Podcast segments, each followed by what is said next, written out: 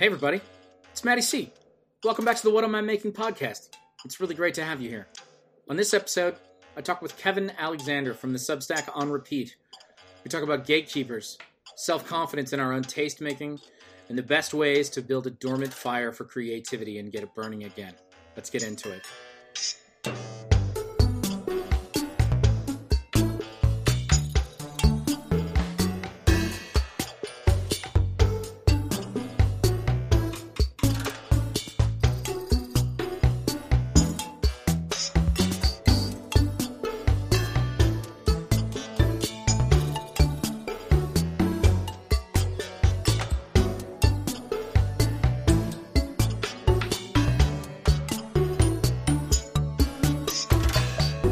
Everybody, welcome back to the What Am I Making podcast. It's your host, Maddie C. Thank you so much for being here. Um, I hope you're well, depending on when you're hearing this. I just got back from a really fun weekend with the stick arounds in Chicago. We played the Montrose Saloon. We uh, we got some lunch at Mr. Beef. I went to the Art Institute. Um, we did a bunch of fun stuff. Stay tuned to the Substack. We're gonna have uh, well, we I'm gonna have a, a nice little wrap up article with some photos and stuff that I've been working on uh, to kind of share that experience and kind of show you what it looks like to be on the road with the stick arounds for a couple days. Uh, don't worry, I cleaned it up for you so it's not too gross. Um, how you doing? Uh, it's been a it's been a very very busy couple of weeks over here. What am I making? Um, I've had a lot going on both personally and professionally. Uh, many of you may know I, uh, I work in the graduation business. This is a crazy time of year so I've been a little bit uh, beside myself and a little bit occupied and busy.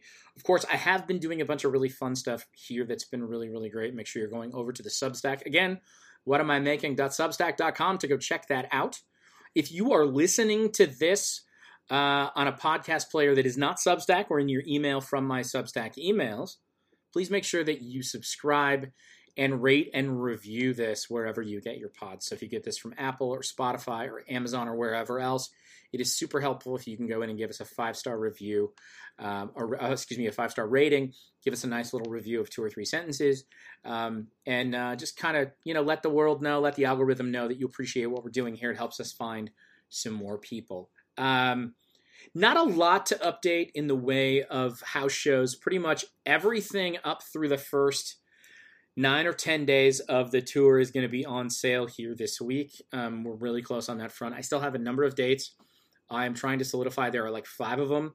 Uh, please go to phonophore dot, uh, excuse me, phonophorerecords.com slash house shows to check that out.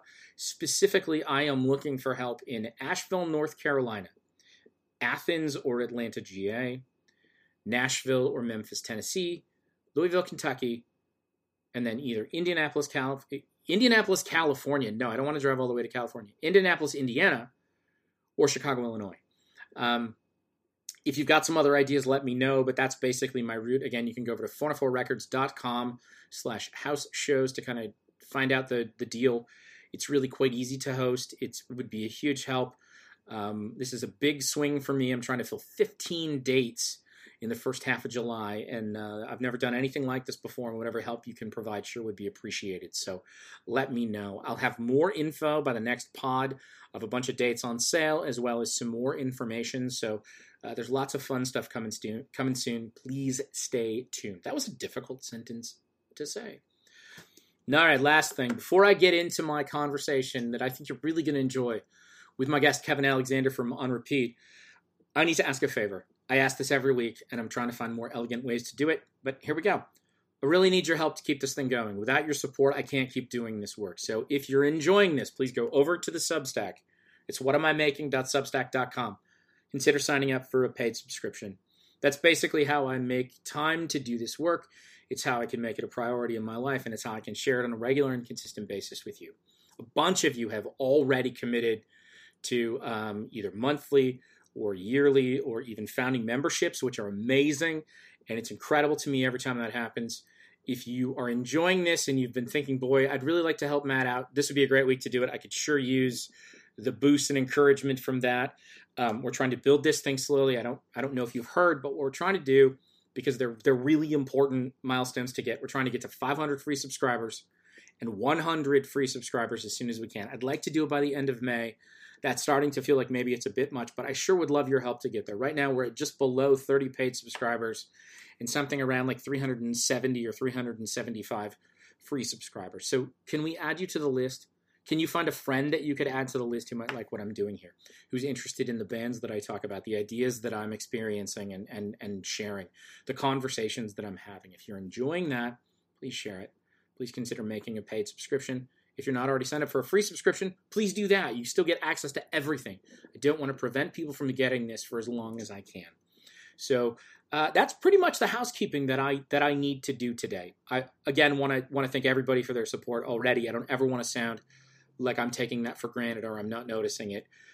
So many of you have been so incredible in my life. It's really, really amazing the amount of encouragement, support, kindness that I've already gotten. So thank you for that. So let's get to my interview. That's why you're here. That's why I'm here. I mean, I wouldn't need to beg for your money and ask for your help if I didn't have a chance to have these conversations. So that's why we're here. So let's get into it. Today, this week, I get to talk to uh, my brand new friend, Kevin Alexander from uh, the Substack on Repeat. Um, all it took for me to feel comfortable enough to reach out to Kevin was reading his writing. Um, somehow I stumbled upon it shortly after I got going on on Facebook, and I, I found his I found his site, I found his page, and I read his bio, and it started with the phrase "playlists are my love language." And after seeing that and just a couple of his pieces, I was I was intrigued right away. Here was a dude who was roughly my age from my beloved Midwest, who was following the siren song of indie rock and rock and roll and his experience with it, and then writing about it nearly every day of the week. In fact, the first thing I really saw that I paid attention to was a primer that Kevin had written on how to get someone into Guided by Voices from scratch. Now, you'll get my attention with almost anything written about GBV, but trying to welcome a newbie into that world is a truly Herculean task. And so I figured he was somebody who really believed in that project and was also a little bit nuts. And from there, in each and every piece that he's published that I've seen since, uh, I've always been able to see Kevin's unabashed love and enthusiasm for music, and how that passion has struck a chord with so many of his readers. Like much of what I talk about here, this conversation is based around the amazing things that occur when we put our work and ourselves out into the world on a regular basis without fear. These shared experiences and those connections are the basis, the basis of almost all of the remarkable things that have happened to Kevin as he has built this large and loyal base of readers over the course of a few years. In exploring his genuine passions and curiosity, Kevin has found his people, to put it simply. As he found these folks through working on the things that mattered to him and that brought him happiness and that he was passionate about, he also found himself again after walking away from the creative outlet of writing for more than 20 years. His renewed dedication and his consistently good work has led him to a place that he never imagined, including ending up on this podcast. Perhaps the most remarkable part of this whole story is that he writed, started writing again in a moment of solidarity built out of laziness when trying to empathize with his children during the pandemic. If you've ever wondered if you should pick up that creative endeavor again, this is the conversation that will provide a resounding yes to that question. If you've ever thought or wondered, should I start up a new hobby or a new endeavor in my life? That yes is waiting for you here as well. Come on along with me and get to know Kevin Alexander of On Repeat. He's a great dude, and we only got to know each other by doing work that matters. He did his, I did mine, and as always, that work pays dividends in ways that none of us can ever truly predict. And I will say yes to that for damned sure every single time I get the opportunity. So here's my conversation with my new friend and hopefully yours, Kevin Alexander of On Repeat.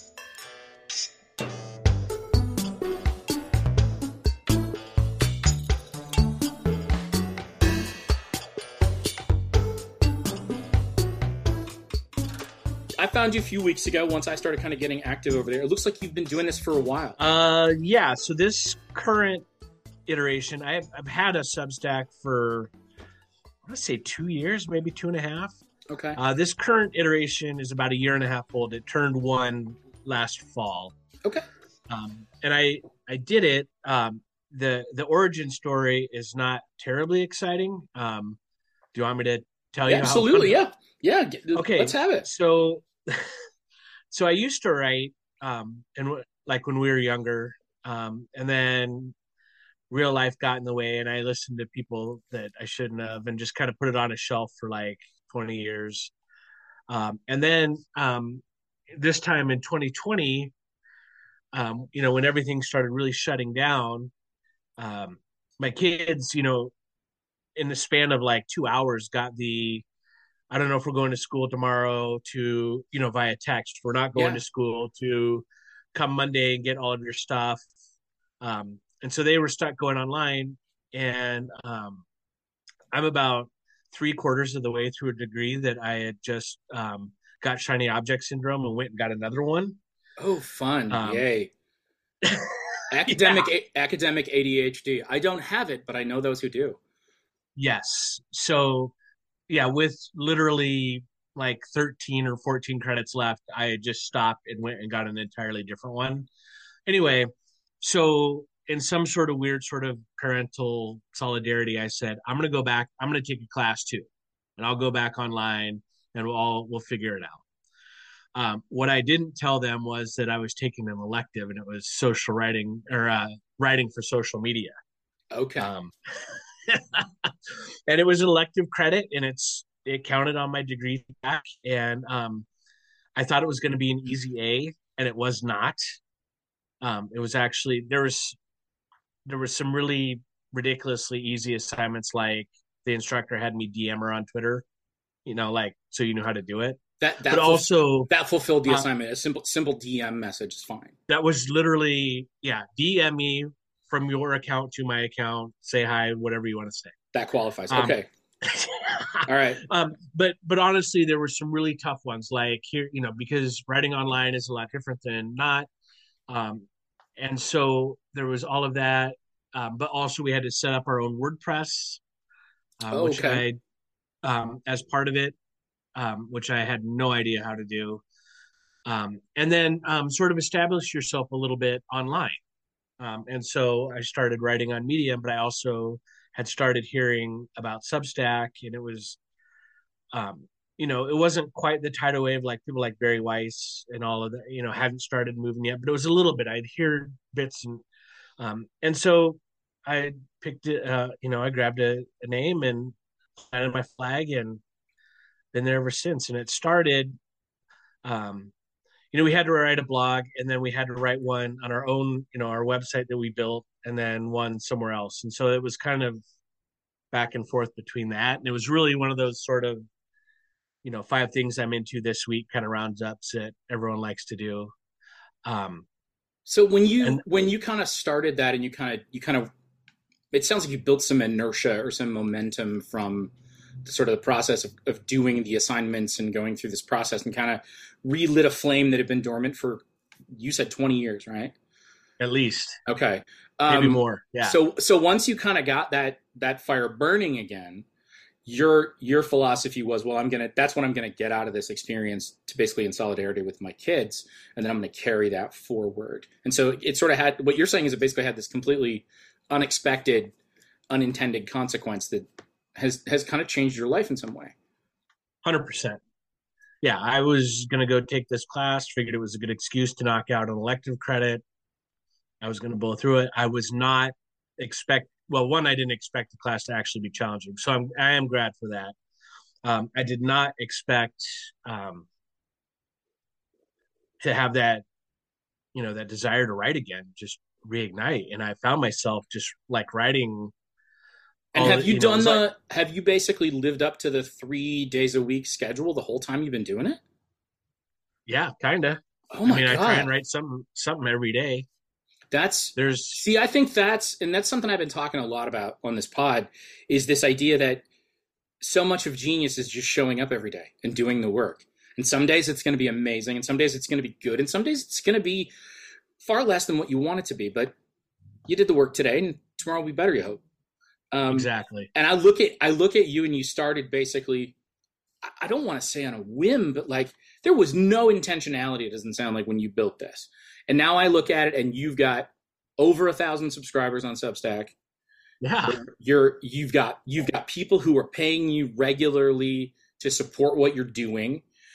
And you've kind of built these relationships that are pretty obvious just in kind of the burgeoning like i started following you on twitter and then as notes is kind of kicked off it's clear that you've got some relationships with people already and like you're I don't I don't I don't mean to sound offensive, but like you're like me. You're just you're just a dude kind of hanging out and going, here's what I'm here's what I'm interested in. You want to talk about it? Uh, that is not offensive at all. I am exactly just like you. I'm just on the other side of Lake Michigan. You know what I mean? Like, yeah, the finest some, the, the finest fresh body of water in the world. Exactly. I'm just some suburban dad that you know what I and I say it a lot, and it's almost become a little cliche, but you know I missed sharing music with people and I missed having a place to do it and with people that I hoped would love what I was sharing. And I couldn't find that. Um, now, was that something you lost, like as you kind of became a, a dad and went to a, a career, for lack of a better word, kind of became an adult and like it, you didn't have time to maintain yeah. or nurture it? Is that what happened? Exactly. And so, um, you know, sort of along with writing again and trying to figure out what I wanted to do, um, you know, and the pandemic kind of accelerated that because we were all by ourselves or whatever. And right. I didn't have anywhere to go. And, you know, like you can only interact so much on Twitter. It's great for short form and, you know, quick hits.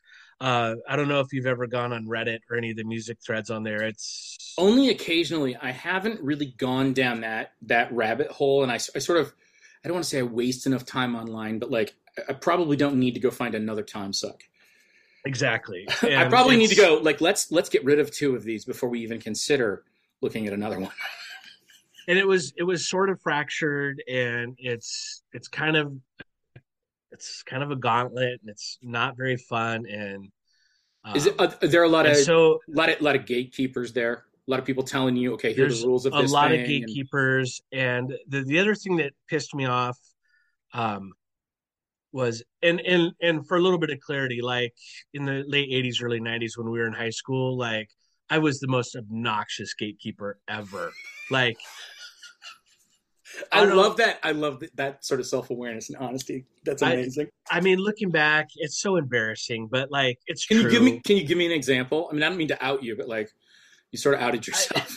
I, I remember, you know, I can remember just, you know, we would always. I had this group of you know music nerd friends and we would make all these tapes for each other and we would go to shows all the time. And i just remember this girl uh, who i was friends with coming up to me in the hall in high school and just very politely asking me to make a tape for her. Like didn't want anything else didn't just hey can you make me one of those? I want to know what you guys are all into. And i just was like you know, oh, so offended, and how could you do this? And you know, was really do you think do you think that was a, a power trip? I've had this moment too, um, and I think for myself, it was a sort of a like a knee jerk reaction to a complete lack of self confidence, where like 100%. I like I didn't have enough belief that a person was really interested in what I was interested in, that it was that everyone else saw that other people thought it was cool, and now they all wanted to take it away from me and it wasn't that they so, were interested in me; they were interested in the idea. So they were going to steal that thing, and then I was going to be le- like, I don't, I don't know how my brain went there, but like looking back as an adult, that's totally why I behaved that way when I did, and it's not justifiable. But like, I guess what I'm, I'm saying is I'm sort of narking out on my on my own behavior. Like I've seen myself do that, where I go, no, I know more about REM than you do, and somehow like I thought that made me better, you know, or like that was a way for me to prove my value when it was completely stupid and an asshole thing to do uh, that is exactly it. So I think you know part of it was like I didn't really have a place to land in high school. You know what I mean? And this little crowd, you know, was kind of saved me from whatever, and it was great. And I, you know, and plus, you know, we were going to shows and seeing, you know, you know, we saw Green Day at a matinee with like where there's like 13 people, you know, Nirvana when they were still opening for other people. I mean, it was a oh, great oh, wow. time to be in Portland. I grew up in Portland. Um, even though I'm out here now. But oh wow, okay, definitely. So, okay, so what, what, about, what year did you graduate? Ninety three. Okay, so you're three years younger than I am. Uh, so we have pretty similar experiences in terms of in terms of generational stuff. Um, yeah, I basically grew up in, for, give or take, an hour away from Detroit. So okay. the stuff that I was aware of, I could get to Detroit and do once I was old enough to drive. So I wasn't in the thick of it like you were, but like there was a lot of stuff happening, and at that time, like everybody who toured the eastern half of the U.S. went to Detroit. They went to Chicago. They went to Detroit. Those were those were given. Um, so, what was your high school experience like? Growing up in the in the in the 80s and early 90s in in a, in a place that probably wasn't as cool then as people think it is now. it wasn't. Um, it was cool in its own sort of way, but not in the Portlandia way. Right. If that makes sense. Absolutely. Like a lot of the places, a lot of the places that are hip and now, now, you just didn't go to. I mean, like the Pearl District used to be just Northwest Portland, and it was, you know, vaguely sketchy and, you know, not dangerous, but just in, an interesting place with interesting people that have probably all been priced out of it. Um, North Portland were like Mississippi Studios. Um, you might have heard of that. Like a lot mm-hmm. of people play shows there or record there. Um, that was in a part of town you you sped through and you didn't roll your window down. And now it's, uh, you know, it's great. It's changed for the better. But um, in a lot of ways, it's um, a place I can I know how to get everywhere in that city and I don't recognize any of it anymore. If that makes it's interesting sense. that that um, that's a place that in a pretty short period of time. I mean, you're talking about you're talking about. I mean, you're gonna you're gonna have your 30th anniversary for your your your yeah. graduation this year. So in 30 years, yep. think about how much that city has transformed into something that is completely different than your experience. All well within your yeah. lifetime. I mean, we're talking about a couple generations. Yeah, that's that's. Exactly. I mean, that's an incredible shift to happen to not just a city but like a whole region you know and yeah. then it, and then that and places like you know austin and i guess now nashville are kind of becoming sort of the bellwether for uh, are you hip you know are you a right. are you a cool city are you you know are you brooklyn or are you richmond virginia you know that kind of stuff and like and i think sometimes not to like delve down a, a political thing but like you talked about how all these interesting people had been priced out and that yeah. is kind of a fascinating thing, and that is a corollary between Detroit and Portland. It's just that it took Detroit a lot longer to come back, and now you know you've got you've got places where people are already getting priced out in neighborhoods in in a city that is still like 45% vacant and it's crazy because if hmm. you're in the right neighborhood stuff is going through the roof yeah i didn't mean to get off on a tangent um so what brought you to what brought you to madison uh I chased a girl. The most cliche thing ever. was it was it worth it? Uh, in the end, um, do you want the long story or absolutely, re- dude? We're here. We might as well have okay. the long story. Okay, so the origin, the original story is I was dating this girl. Um, we both worked for a regional airline in Portland, uh, and then she went to one called American Transair, which used to be kind of scheduled charters. They flew into Detroit too. Um, and I went to Northwest, which you probably know. Absolutely. Yeah. And then um, she was trying to commute from Portland to San Francisco and it wasn't working. Um, and so she transferred to Chicago Midway. Um, and then I transferred here to Madison because it was the closest place I could get to. And then I'd never been here before we moved here. Um, and then probably two months after we got here, we split up. So, um, yeah, so that was cool. What year was this? Uh, ninety nine. No, yeah, ninety nine. Okay, so you're but you're still in your early to mid twenties at this point. Correct. Okay. Um, so I'm here, and then um, several months later, um, I wound up um, actually, yeah, probably about nine months later, I guess, if I'm doing the math. Uh, a coworker and I were he convinced me to go out one night and um, we are going to celebrate a third coworker's birthday. And I didn't really want to go, but we did. Um, I had a good time, and then um, we were switching off buying rounds because I, I don't really drink anymore. But you know, when you're 20 and in a college town, um, and it was my turn, and so I bellied up to the bar, and I bumped into a girl, and um, like literally, um, and uh, we just celebrated our 20th anniversary not too long ago. So congratulations! That's, that's amazing. Thanks. Uh, it's I, so, I mean it's it's funny. I keep I keep talking about this this I keep joking around. I went on a I went on a trip in January and I and I had this moment that was I've told the story before a million times and I won't bother to tell you, but basically it ends in the lesson is live a live an improv lifestyle as much as you can and within staying within bounds of safety. Try to say Right. yes. Try to say yes and do the do the thing, right? Right. This is an example of saying yes and and following somebody out here and having that fail. I don't believe in the whole idea of God's plan or anything, but like whatever you want to call it, you know, cosmic energy or fate or, you know, karma or whatever, like somehow or another the universe like expanded and contracted in the right way and you fell into something beautiful. And like that doesn't happen if you don't move your feet. That's incredible. Yeah, and then same thing with your Substack. Hey, let's just sit down and write some stuff for a few months, and then all of a sudden, now you got X number of thousand people who are reading your stuff every week.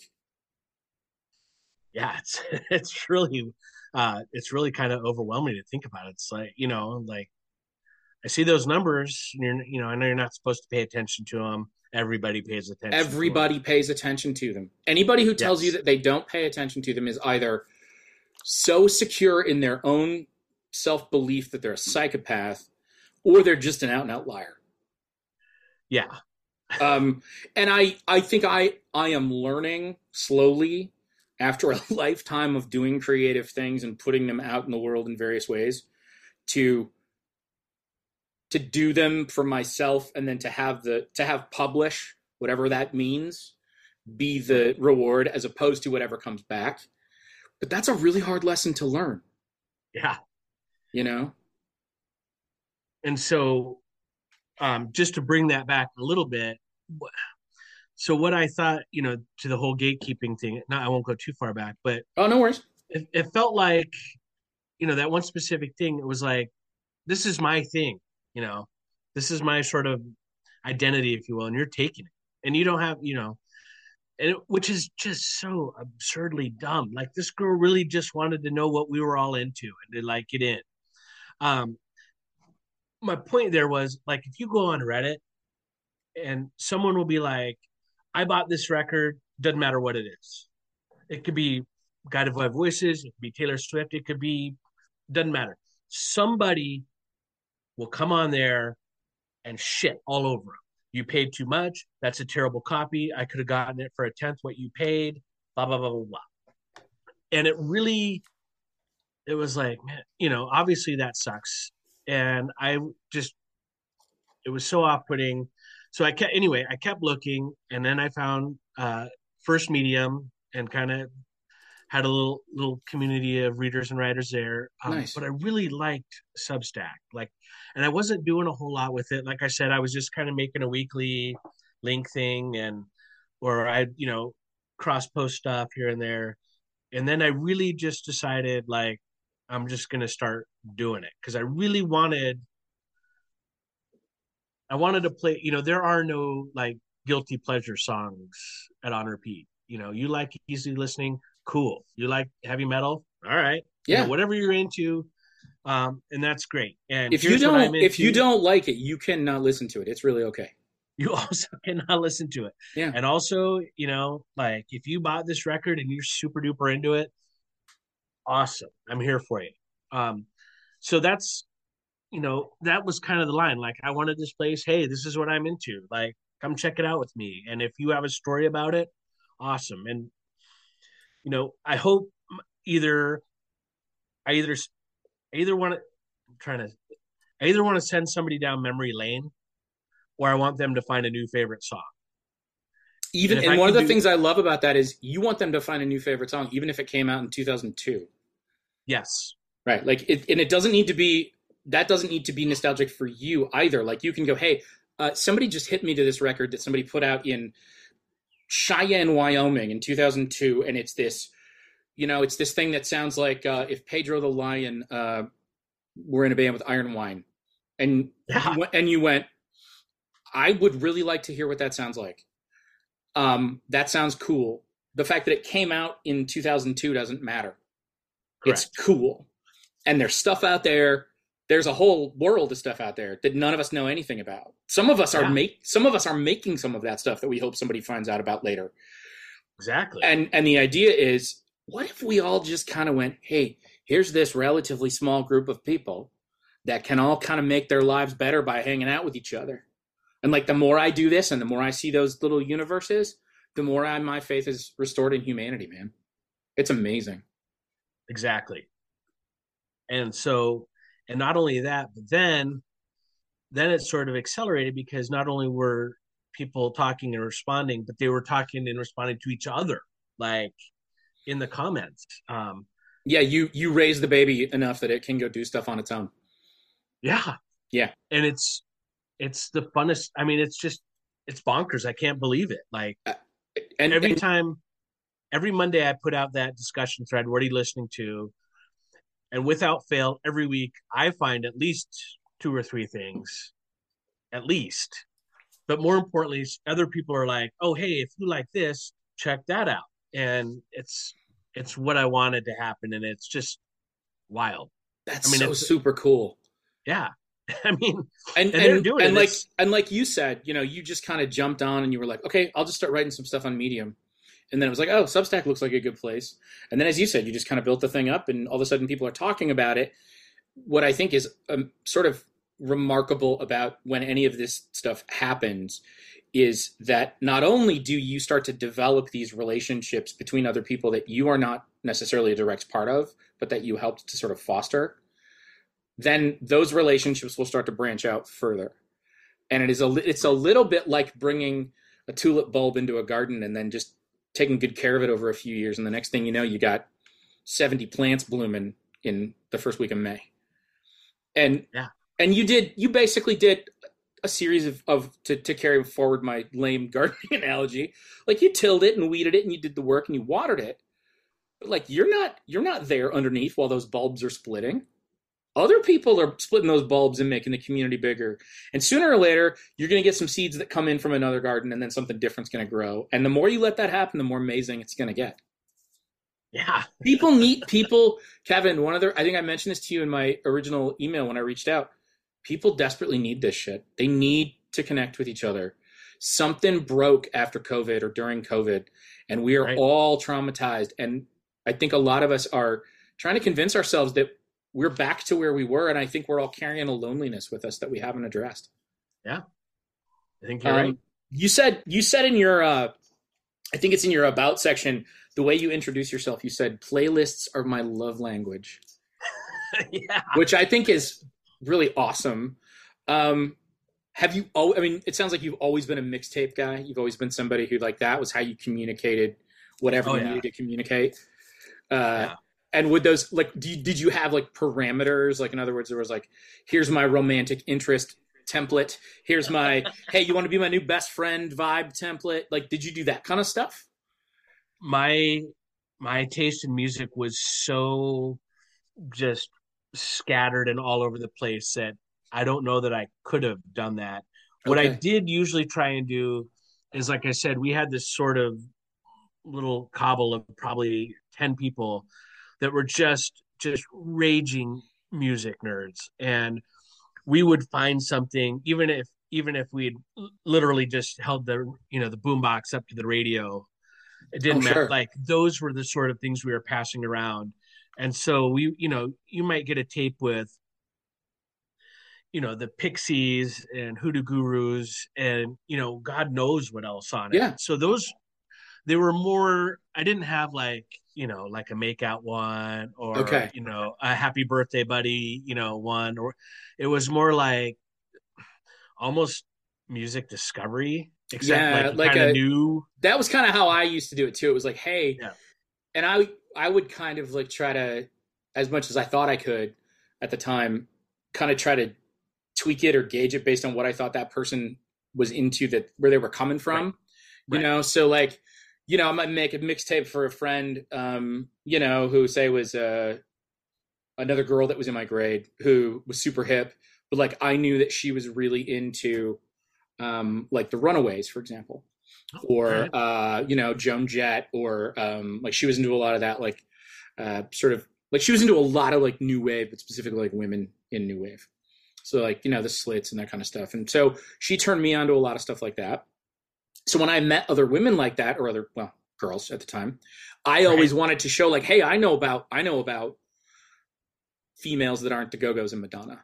Like you know that was a way to kind of to kind of you know be 19 years old and meet a new friend or whatever and go, hey, I'm not a macho asshole. Um, we hadn't yet exactly. quite defined toxic masculinity, so we hadn't gotten there yet. Um, right. which it sounds like you were a victim of in high school. You said you didn't really find a place to land. Were you like me? Were you like one of those? You like? Uh, I was a theater kid. I wasn't cool enough to be a theater kid. Oh, that's like, bullshit. We are not cool. I promise you. I was in Quiz Bowl and theater. Cool is not a word that people use to describe Maddie C. I promise. So I had played up until or through my freshman year. I'd played soccer, so I'd kind of had that going, um, and then that fell. I just stopped when I, we um, my sophomore year.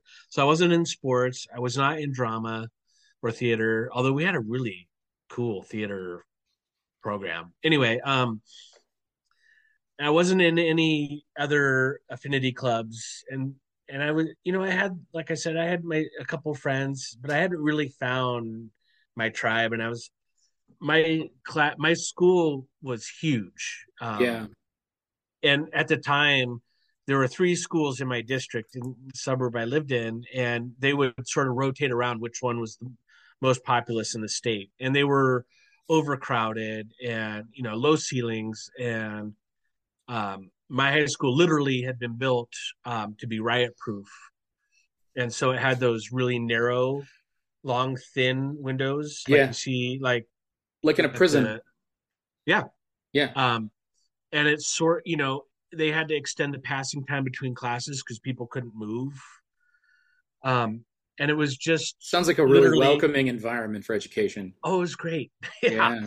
Um, and so you know, it was just a hard place to be, literally and metaphorically. And so, um, you know, like I said, like music had sort of like it was where I landed, and you know, it was a good landing, and I'm glad I did, and I'm you know still friends with a lot of those people in that small circle, but um, that was sort of how we made it through if you you know our tour of duty. And like that's kind of what got us through i guess you know? And it was a great time. I mean you know high school my senior year was great but you know that school was not i mean looking through at it through a 2023 lens I no know, i mean i and i had a i had like the opposite high school experience. I, I went to a sort of ex-urban school it was not really rural but it was basically rural and i graduated with about 70 kids in my class so there oh, were okay. less there were there were less than 300 students in my nine to 12 high school. Um, you know, I, uh, I I hear stories about people who grew up in environments like what you're talking about. Not even necessarily where the, the building environment isn't pleasant, but like just that sea of people and how yeah. easy it is to kind of get lost. And I had enough of a hard time, and I thought my problem was well, no one here gets me because everybody's a hick, you know. And really, what it was was I just needed to find half a dozen people, and I found them, and it took me till the end of my sophomore year, really. You know? Yeah. But um, when you have to work that hard at it, I find that those relationships tend to last longer than the right. people than the people who were really tight and were teammates for four years, and then they see each other every couple of years at a thing. But like yeah. they're not they're not getting each other, you know, not sending somebody a text on their birthday or going, "Hey man, right. passing through on uh, the fifteenth. Can we can we stay the night?" You know, I'm not making a judgment. I just, I, from personal experience, there is something about that, like having to take that little extra effort to find those yep. people, and then you go, boy, I really want to make sure I handle this right and hang on to it. Right. Like, don't screw it up. So you've been doing this for you've been doing this for two and a half years. Yep. Um, you uh, you interview folks of all kinds of backgrounds, from varying levels of fame and, and notoriety to virtually unknown.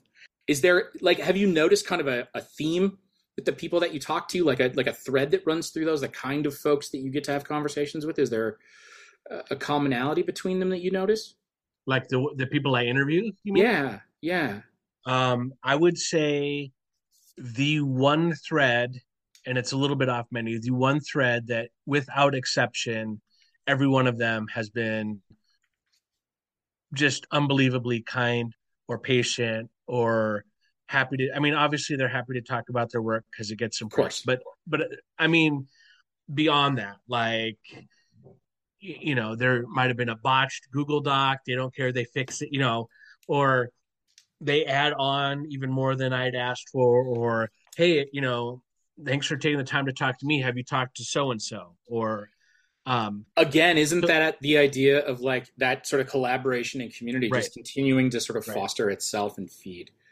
Uh, um, and even, yeah, um, eh, you know, and I wasn't really, you know, I wasn't really sure how any of that was going to go, and I haven't. I've met a couple that were, you know, politely declined because they just didn't have time or whatever. But even sure. those, you know, nobody, nobody blew, nobody yet, knock on wood, has blown yeah. me off or been mean or, and I'm, you know, pretty straight up about it. I send them, you know, this really boilerplate, either DM on Twitter or an email that, like, the headline is interview request. Yeah, and then I just this is what I'm doing. Here's where I'm at. I want to share this. And, I, uh, it sounds to me like so. I sort of asked a leading question, kind of figuring what you were going to say, sort of hoping what you were going to say with some version of what you what you just said, which, which essentially is the idea that the people that you reached out to that want to talk to you and are interested in sharing their work, both for the professional nature of it and just for the personal nature of it, right? But are are genuinely decent people who are interested in their art like making a genuine connection with other people. And to yes. me, even the people that haven't been available or who aren't really doing interviews still seem to have been super respectful and um, kind about that when I've reached out. You know, even somebody who, and I won't name who, but like I sent out an email to somebody who I admire and I was like, hey, here's a bunch of reasons why I think this would be an interesting interview. Let me know what you think.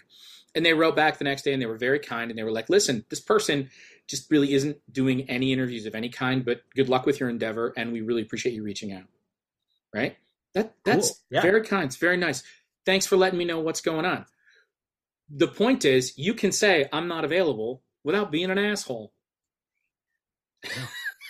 and and the the people that you and I are getting an opportunity to talk to and the kinds of conversations that we are trying to have even if somebody said yes, if they're going to be an asshole, it's almost counterproductive to what you're trying to achieve, isn't it?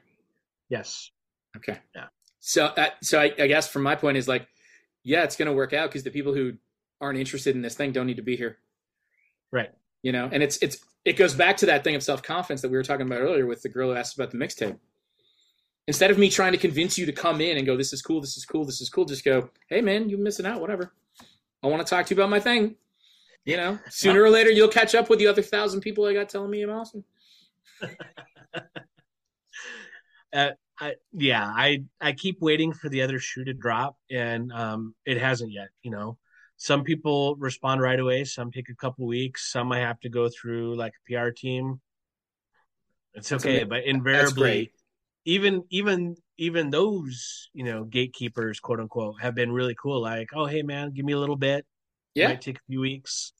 Um, and so yeah, it's been fun. Like, and it it's also a bit of um, you know, you talked earlier about getting your feet moving. It's been kind of a forcing function because um, it's kind of intimidating to send some of those emails out, like, or to you know DM them on Twitter or or whatever, because um, you always wonder, you know, am I going to get swatted down? Um, but I've right. gotten used to it.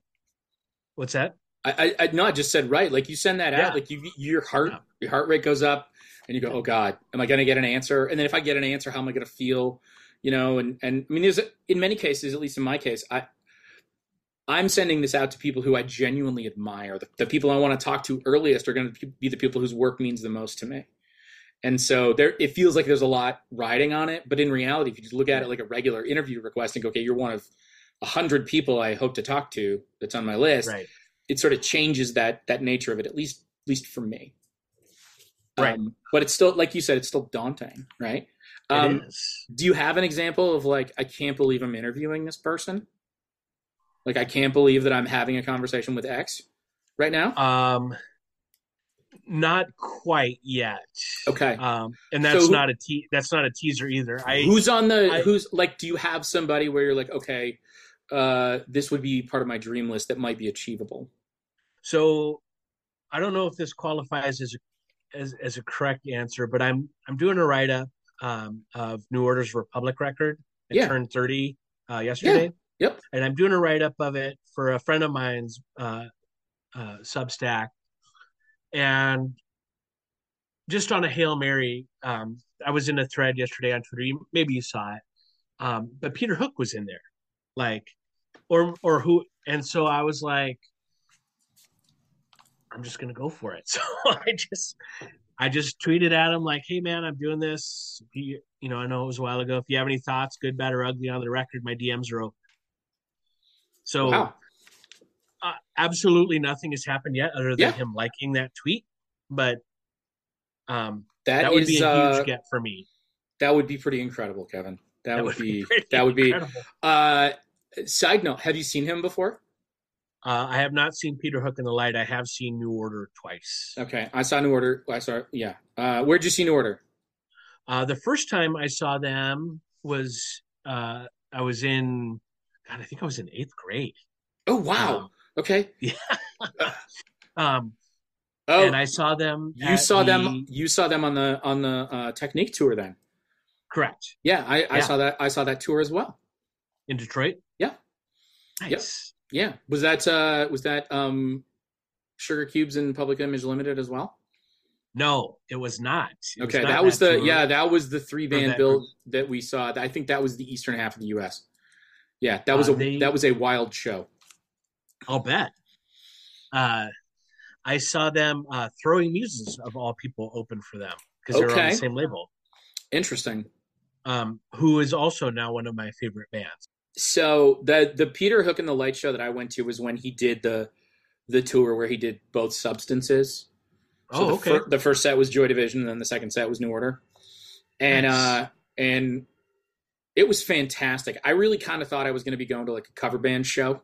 That's really what it what it felt like, and uh, it was it was not that at all. It was very much he didn't pretend that he was those two bands, but it was very much in the spirit of those.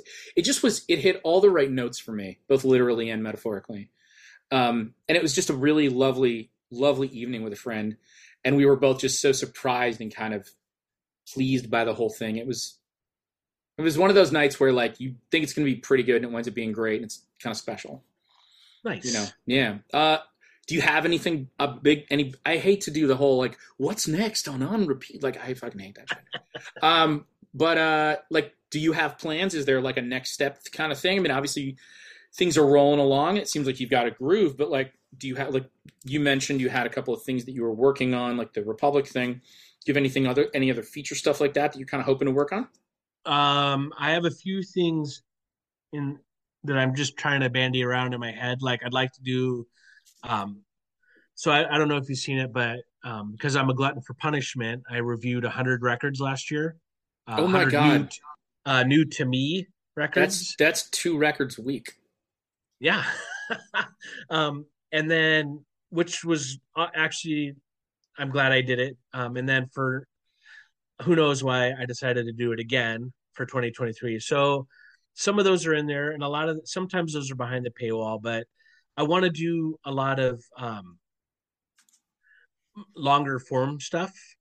Um, I don't know if magazine style is the right term, but more deeper I- dives. I get which feature writing Yeah. kind of stuff. yeah. Yeah, Um, get whether it's on on a band, on a record, you know, on a particular city scene, um, things like that. And I'm not exactly sure how that will work structurally or logistically yet, but that's on my radar. I've got some ideas with that. Um, more record reviews, of course. Um, interestingly or not, um, I on Twitter for 2022, I basically said, "Hey, I'm reviewing records. What should I, what should I do?" And a reader that has since unsubscribed suggest actually a couple people suggested uh, a record by Talk Talk, and I um, it wound up being like the most read and commented and replied to thing ever. Wow. It was just bonkers. Like I was like, okay, like I had never heard this record, and I wrote it up, and it was Which cool. which record did you review? Um, you're gonna ask me that? Is it? I always call it talking stick, and people make fun of me, but Oh, is it Laughing Stock? Laughing stock. Yes, Yeah. thank you. Yeah. Um, that uh, I get. I get what you mean. Uh, I get how you got there. Uh, that record is so uh, of its own Yes. thing. It's it's remarkable. Um, even if you don't love it, and I don't know that I love it, I really like it and I really admire it. I don't know if I love it. Um, you cannot deny the sort of craft and deliberation that went into that record and how utterly timeless it feels. Truly, it's amazing. it felt very deliberate is a great adjective it felt very intentional to me and i can see and this was not a record i would have ever picked up in a million years had somebody not said you should do this Um, but after listening to it and then seeing all of the reaction that it got, it was it made it all made sense. Like I, you know, people would tell me, "Oh, this record got me through college," or "Oh, you know, my my girlfriend in school and I used to listen to this one for hours," or "Oh, this is my favorite of theirs." And people, you know, I don't normally get a whole lot of email replies. I mean, they're my favorite. I read them all. I respond. I mean, I got a lot from that. Um, so anyway, I, my point being, sorry, um, No, my you're point great. being, I keep going off on a tangent. I love. That's again, that's what we're here for, man. you keep bringing us back Um, to the road, the yellow brick road. We're great. That's awesome. You can clean it up in editing, right? It'll clean itself up. That AI will take care of that. We're not worried about that anymore. I don't. I just I just put it up on the internet and I just assume somebody else does it. Um, anyway, so uh, more record reviews, um, crowdsourcing record reviews. I, you know, for people that support the project, if they ever want me to review one, I do that. Um, more interviews. Um, one I am trying to do.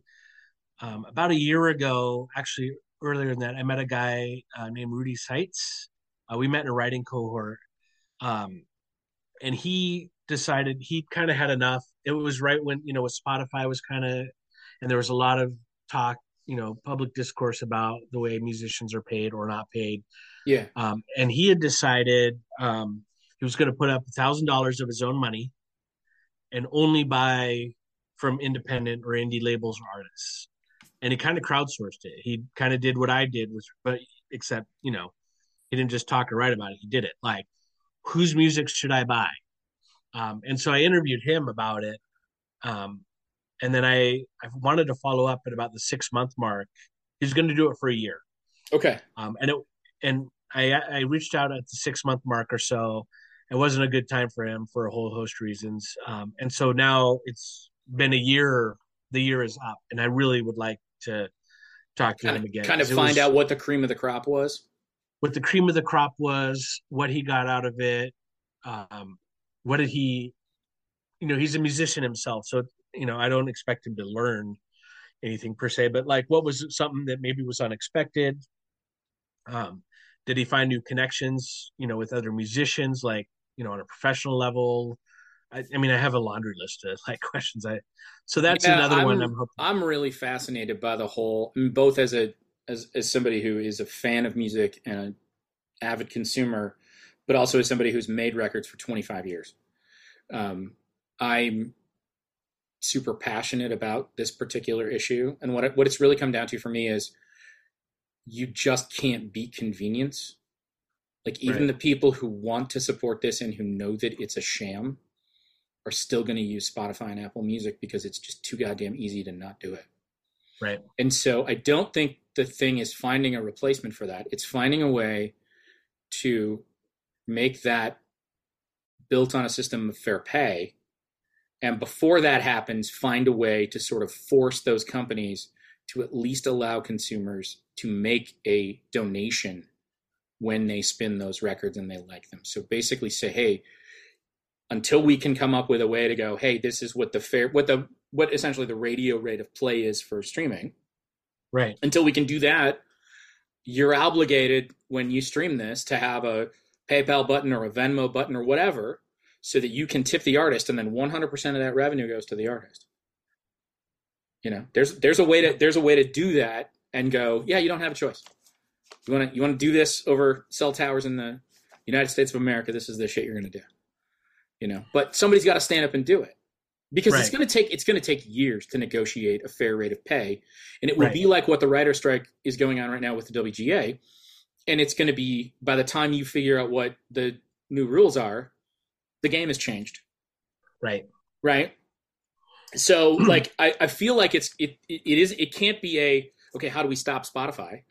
It has to be Right. okay how do we how do we basically hack this fucked up system that that is that is stealing from people. and I hundred percent. And I think his idea wasn't we're going to stop Spotify. This was his way of trying to find a workaround.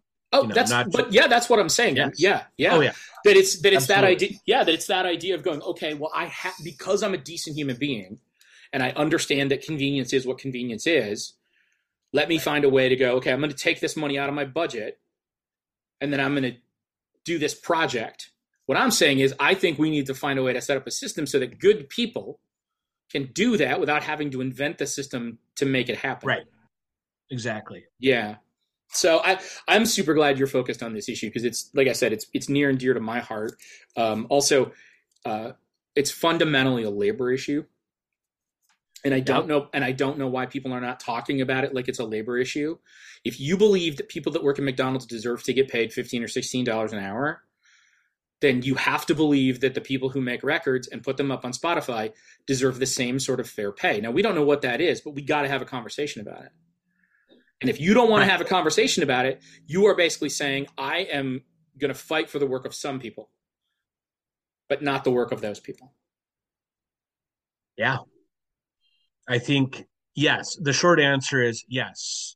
Uh, the longer one is I think, you know, we've not we, you and I, but like, you know, we've conditioned people to expect things free. You know, they can Oh, read, yeah. they can read, they can read for days for free on Yeah. any platform. They can go to Spotify or Apple or whatever and get music for free. You know, they don't even have to go to whatever a store is. you know? No, no. And, uh, um, and so now to say, hey, wait a minute, you know, this is the same, you know, consumer transaction that it might be at, you know, McDonald's or Starbucks. It's just a different commodity. right. You know, art still has value and it still takes, you know, there's still a cost to make it. It's not just being ginned up out of thin air. You know? No, no. Um, and, and, uh, and the other, the other reality is it is, it is causing other problems in the entertainment economy Right. and other strains that other people are pissed about. Right. Mhm. The next time your friend goes, I don't want to have to pay seventy dollars to go see a band I like. Pay for the music.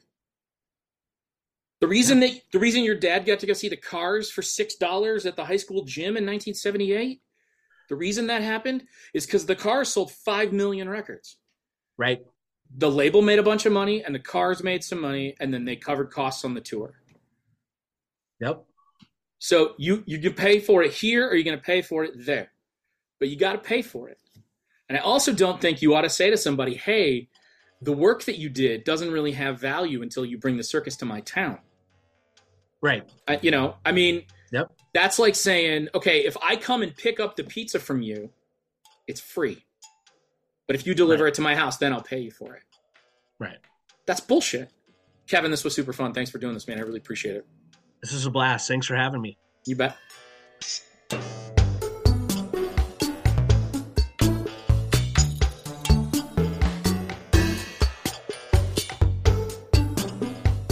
There he goes, my new friend Kevin Alexander from On Repeat. Make sure you go over there and find him at On Repeat at Substack.com. Make sure you subscribe. If you enjoy what he does, give him a paid subscription. He's working hard. He's doing a good job. He's a great guy living living the life in the Midwest, and I'm super glad I got a chance to connect with him. What a what a great human being! What another example of uh, the awesomeness that happens when we uh, just decide we're going to do cool shit and put it out into the world. Speaking of which, I hope you're seeing the cool shit that I'm doing over at whatamimaking.substack.com. Sign up for a free or a paid subscription. Make sure that if you're listening to this in any of the pod servers that you enjoy, you rate and review it. It helps us out a lot. Don't forget, I'm coming to see the eastern half of the United States on a house show tour. I'll be playing uh, Maddie C originals from my uh, time in the Stick Arounds, the Harbor Code, and my former band, the Pantones. You can find more information out on that at phonoforerecords.com slash house shows. And of course, I got lots of fun stuff coming for you here at the Substack. Thank you so much for being here. Thank you for subscribing. Thank you for caring. Thank you for your support, your encouragement, your kindness. Thank you to all my friends who I got to see in Chicago this weekend. It was a real treat. And I'll be back here again next week for another great conversation. Until then, I'll see you on the Substack. It's Maddie C. I love you. Have a great day.